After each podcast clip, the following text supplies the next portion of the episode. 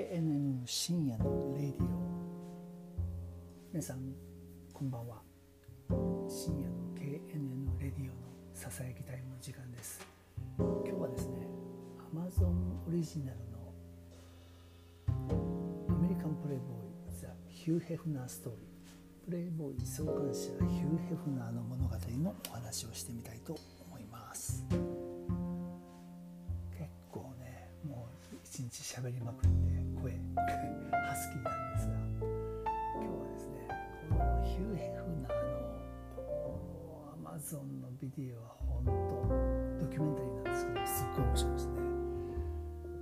えー、実際のヒュー・ヘフナーのせんきゅうひゃくきゅうじゅうねんだいのインタビューに合わせながら、えー、その当時のフーテージと、えー、実際に再現ドラマで構成されてるんですけども、すっごい面白いのは、やはり高度成長期の頃のメディアビジネスの、えー、なんていうか急成長ぶりをすっごい表してるんですよね。で、当時ヒュー・ヘフナーはエスカイア誌のコピーライターをやっていたんですが、エスカイア誌のごドルの賃金交渉で、えー、うまくいかなくなって、えー、やめて自分でプレイボーイ誌を作るんですけれども、最初はね、なんか別の名前だったんですけども、その名前が、えー、もうすでに登録商標として登録されているので、プレイボーイという名前にしたそうですね。で、せんきゅうひゃくごじゅうななねん、当時テレビは国中を席巻していたということで、局はみっつだけ、うん、でね、プレイボーイがどうしてプレイボーイになっていったのかというところがすっごくよくわかるんですよね。で、マイク・ウォレスという辛口司会者の、えー、ナイトビートというところから取材の依頼があって、プレイボーイのヒュー・ヘフナーはインタビューに出るんですけども、まあ当時はそういうインタビュー慣れもしていないし、雑誌が創刊されて、まあ、うまく成功したんですけども、えー、そのウォレスからするともう低俗な、えーまあ、わいせつ文をなんとか上品に着飾ってるっていうところで、テレビでやり込められちゃうんですよね。で、その時にヒュー・ヘフナーが、うん、もうがっかりして落ち込んでしまうんですけれども、そこで自分の中でプレイボーイ誌を救出するためにどうするかということを、えー、ヒュー・ヘフナーそのものがプレイボーイになりきるというところで、えー、トレードマークとしてパイプを使い始めたりとかして。えー、自分自身でですね、自分を自己演出始めるんですよね。で、今までは雑誌で記事を書いてる編集長だったんですが、自分が矢面に立って出始めるっていう、まあこのじゅうねんぐらいのところで言うと何でしょうかね、あの編集者の岸田さんかな、うん、レオンの岸田さんとか、えーとあとは何ですかね、雑誌の中で自分が主人公になっていくっていう形で、えー、編集長自らがアイコンとして自分のポジションを作っていくっていうところなんですけども、ヒュー・ヘフナーが手本にしたのがフランク・シナトラやジェームス・ボンドと小粋な、ね、ところで、えー、自分の演出をしていってプレイボーイ誌の編集長というところで演出していくと。で、まあ、それで、えー、実際コーディネーションとかもいろいろ変えて、ワードローブも変えて、うん、実際の自分で行くプレイボーイの形を見せるわけですね。で、シカゴで結構話題になってきて、うん、で当時はプレイボーイの自分のアパートメントを作っていて、雑誌作りをしていったりとかするんですけども、あのヒュー・ヘフナーという一つの人格になりきるっていう形でパイプを加えるっていうところをやってるわけですね。僕なんかもそうですけど、やっぱり若い時から赤いジャケットを着たりとか、えー、天柄のハットをかぶって、ね、スティーブ・ジョブズとかもビル・ゲイツとかも、もう一般の普通の人ですよ。普通の人なんだけれども、ジョブズやゲイツからも赤いジャケットの天柄のハットの日本人というと、まああいつだなっていう感じの認識をしていただけるっていうのは、そういう意味での自分の中のアイコンというか、えー、キャッチフレーズというかですね、そういうのを作るのが非常に必要なのかなというふうに思いますね。うん、でそれと同時にですね、うん、今これなんか途中でナイトモードが起きましたけども、ちゃんと動いてますかね。動いてましたね。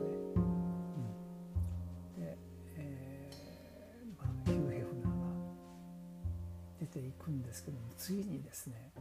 雑誌がだんだん売れてくるとですね、えー、としかもヒュー・ヘフナー自体が有名人になってオファーが来たんですね。で、何のオファーが来たかというと、テレビからテレビ番組やってみないかっていうところでオファーが来て、で考えたんですよね。当時はせんきゅうひゃくごじゅうねんだい当時ですよ。えー、とテレビ局って エービーシー、エヌビーシー、シービーエス かさんチャンネルしかなくて、で ごじゅっパーセント ぐらいの時代ですから、テレビの影響力ってすごいわけで、それしかもゴールデンタイムの時間帯に曲を放送でできるということは、アメリカの半分の人の、まあ、さんきょくなんで さんじゅうさんパーセント に認知が測れるというところで、もうこれはもう本当にやろうやろうということで、全社を挙げて素人ながらもテレビ番組を作り始めるんですよね。でそこで差別化するのに何をしたかというと、えー、実際の事務所のところで自分たちの事務所の、えー、最上階のペントハウスにヒュー・ヘフナーがいるんですけども、そこのヒュー・ヘフナーの実際の自分たちのペントハウスでプレイボーイズ・ペントハウスという番組を始めるわけですよ。でこれがやっぱり面白いのは、やっぱりね、最初のファーストシーンからもう本当にエレベーターの一番上のところににじゅうごかいからにじゅうろっかいの上にバニーのマークがあるボタンを押して、そこに行くんですけども、えー、エレベーターが開くところから入って、全て ピーオーブイ ってパーソン・オブ・ビューの ピーオーブイ のビデオの形で、いかにもヒュー・ヘフナーのペントハウスに訪れたかのような形で、えー、ヒュー・ヘフナーが週末に行っているパーティーに自分も参加するという形のですね、うん、メタファーを取り入れたんですね。でこれで面白いのは、そこで当時の一番最先端のジャズ、えーね、いろいろサラ・ボーネやら、えー、とサミー・デイビス・ジュニア、他ジャズ界、当時のジャズ界のところで低予算番組ながらも、その洗練された番組として、エド・サリバン賞とかね、ビートルズで有名だったんですけども、やっぱりそういうアメリカの全部をやるんですけども、大人のジャズの世界を広めるというところで、えー、プレイボーイズ・ペントハウスってやるんですよね。でその中でやはり黒人のジャズ一流ミュージシャンを呼んで、えー、自分がヒュー・ヘフナー時代が YouTube でも残ってるんですけど、いやー エムシー 下手くそなんですけども、ね、それはそれででもね、プロの エムシー じゃなくて、プレイボーイ誌の編集長が実際、えー、ホストとして案内してくれるっていうリアリティをめちゃくちゃ今でも見てて感じることができるんですよね。で一番面白いなと思ったのが、うん、あの南部の方で放送をしないっていうオファーが来るんですけど、なぜかというと、それは黒人がテレビに出てる番組を南部では放送しないっていうところで、えー、エラ・フィッツジェラルドとかキングコールも出てるんですけども、それらの人を出さなければ、白人だけで放送すれば南部でも放送できるというところなんですが、ヒュー・ヘフナーはそれを断固として断って拒絶するんですよね。でこれ社内でもいろいろね、南部でも南部の広告とかいろんな南部の影響を考えたら、それはもう黒人捨てて白人だけで番組作った方が見てもらえるっていうところ、それをもう絶対黒人を外せないっていうところで、すごくその黒人のジャズミュージシャンたちとこのリスペクトした形で、えー、一緒にパーティーを楽しむっていうところの、そのなんか、えー、黒人を排除するんじゃなくて、そういう意味での黒人の人たちをソフィスティケートされた形で取り上げるっていうところで、すっごい人気を博していくんですよね。うん、この辺はすごい面白くて、あとね、次にだんだん、えー、レニー・ブルースとかもいろいろ出てくるんですけども、やっぱりすごいのは、あのプレイメイトを出すと思ったことなんですよね。うん、でまあ、テレビでは当然ね、えー、とアメリカのテレビ当然その B 地区出すわけにもいかないのであれなんですけれども、でもその見覚えのあるプレイメイトが毎週テレビに出てきてくれるっていうのはこれは相当インパクトあったんじゃないでしょうかね、うん、そんな感じで、えー、とプレイボーイズペントハウスはなんかシーズンツーまでにねんかんの契約が決まるんですかね。でそれをやっていくと、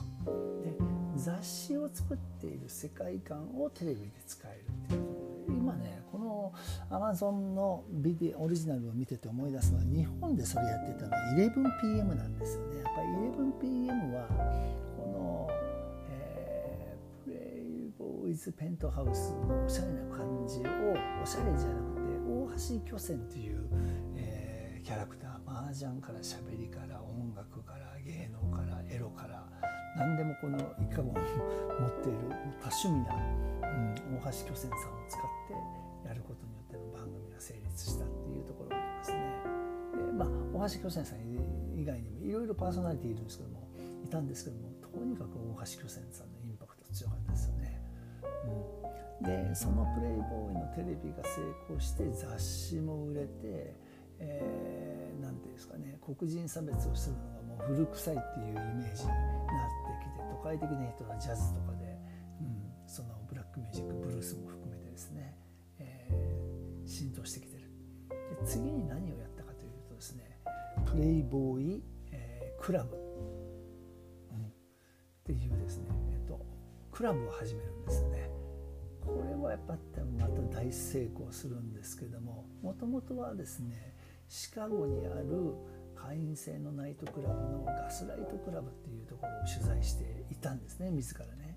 でそれをやりながらそこのところでは、まあ、潜り酒場という形の、まあ、禁酒法時代とかのイメージしてるんでしょうけども、そういったところで、えー、とウェイトレスたちはじゅうはっせいき風の衣装を着てるわけですよ。でそれをもっと大規模で身近なバーにしたいっていうところでプレイボーイクラブを作り始めるんですよね。でじゃあじゅうはっせいき風のフレンチカンカン、うん、風のああいう衣装じゃなくてもっと洗練された衣装を作ろうと思った時に、えー、とプレイメイトっていう形でウェイトレスを、えー、持ち上げようとしたんですけども、プレイメイトじゃ弱いっていうことでどうしたかというと、プレイボーイクラブのアイコンになっていたウサギの姿のバニーを再現させようというところで、えー、あのバニーガールの衣装を考案するんですよね。で最初は考案してきてどうに、どういうふうにして発表したかというと、やはりテレビの中でプレイボーイクラブをやりますということをプレイボーイズペントハウスの番組の中で紹介して、その時はねあのカフスボタンとか蝶ネクタイとかついてない、うん、今見てもねちょっとやっぱりなんとなく雰囲気がやぼったく見えるんですけども、うん、あの番組の中で面白いのはプレイボーイクラブに入る人にはメンバーにはキーを送られて、そのキーがないと入れないっていう一つのこの、えー、象徴というかアイコンを作るんですよね。プレイボーイクラブのキーを、えー、ないと中に入れないっていうところを作ってですね、そこで提供していけるんですけども、いやヒュー・ヘフナーの完璧主義者がさらにすごいのは、やはりそのバニーガールのコスチュームにカフスボタンとワイシャツのところからタチョウ蝶ネクタイをしている男性のイメージを、えー、バニーガールの衣装につけたんですよね。で何よりも特徴的なのは腕にカフスボタンがあって、ボタンのところには例のバニーのやつをつけてるわけですよね。でこれでなんと、うん、スミソニア博物館にも寄贈されただけじゃなくて、えー、とテレビの中ではこのビデオの中では、えー、衣装で初めて著作権をライセンスを取ったっていうところなんですね。これも面白いですよね。こういうなんかねどことなくウォルト・ディズニーとすっごいよく似てるなっていう感じがしました、うん、あの僕まだねこれねさん、よんわぐらいかな、あのあとはちわぐらいまであって、それどうなるのかハラハラしながら見てるので、今からの皆さん遅くないです。いちわとにわはまあまあ、 あの当時の歴史的なものなんですけども、いやさんわよんわとっても面白いですね。これのおかげで僕は全く鬼滅の刃を見ることができてないですが、いや鬼滅の刃いつでもねみんな見てるしそうなんですけど、プレイボーイクラブのこのヒューヘルな物語は、うん、やっぱりアメリカのすごいのはね、こういうファウンダーに、うん、という映画でありましたように、マクドナルドの、えー、とレイ・クロックの物語とかもそうだし、スティーブ・ジョブズの映画なんてさんぼんぐらいあるじゃないですか。あとは何があるかな、あのこの間、えー、とカレント・ウォーっていうエジソンズ・ゲームっていう題名なんですけど、ね、エジソンの映画でしょ。なんかねやっぱりいろいろその近代史におけるいろんなところ、あとはそうですね、スターバックスの映画なんかも見てみたいな、うん、あとはダイソンの映画とかね、いろいろまだまだ作れるんでしょうけど、僕はもう本当に一つ今ソフトバンクの孫さんとかアスキーの西さんとかもね、こういう映画もね絶対これね作っとくべきだと思うんですよね。でメタファーとしてはやっぱり、えー、ななじゅうねんだいはちじゅうねんだい の, あの懐かしいその頃を当時のヒットチューンと合わせて紹介していくっていうような映画のスタイルは結構いけんじゃないかなと思って、今ネットフリックス関係者に当たってるんですけれども、なかなか難航しておりますが、いつかそういう映画制作乗り出したいなと思っている、まあ今日この頃の、うん、夜の深夜放送ならではの、えー、この時間帯ならではの放送でした。ちょっと長くなりましたが、またこんな感じで、えー、深夜のラジオやってみたいと思います。なんかでもねこれね、うん、スリープが効いて今カチカチね、うん、ストップボタンを押すための画面を画面がフリーズしているので、フェイス アイディー で使いながら、しかもフェイス アイディー が通らなかったっていう状態なんですけども、こんな感じで、まあ、また、えー、深夜のラジオ、深夜というのはもうほとんど朝ですね、うん、でも沖縄はまだまだ真っ暗なので深夜帯の時間帯でこんな感じでお話ししてみましたということで、またよかったらなんかねこれね、えー、アンカーは声での反応なんかもできるそうなんで、よかったら感想を生の声で入れてみてください。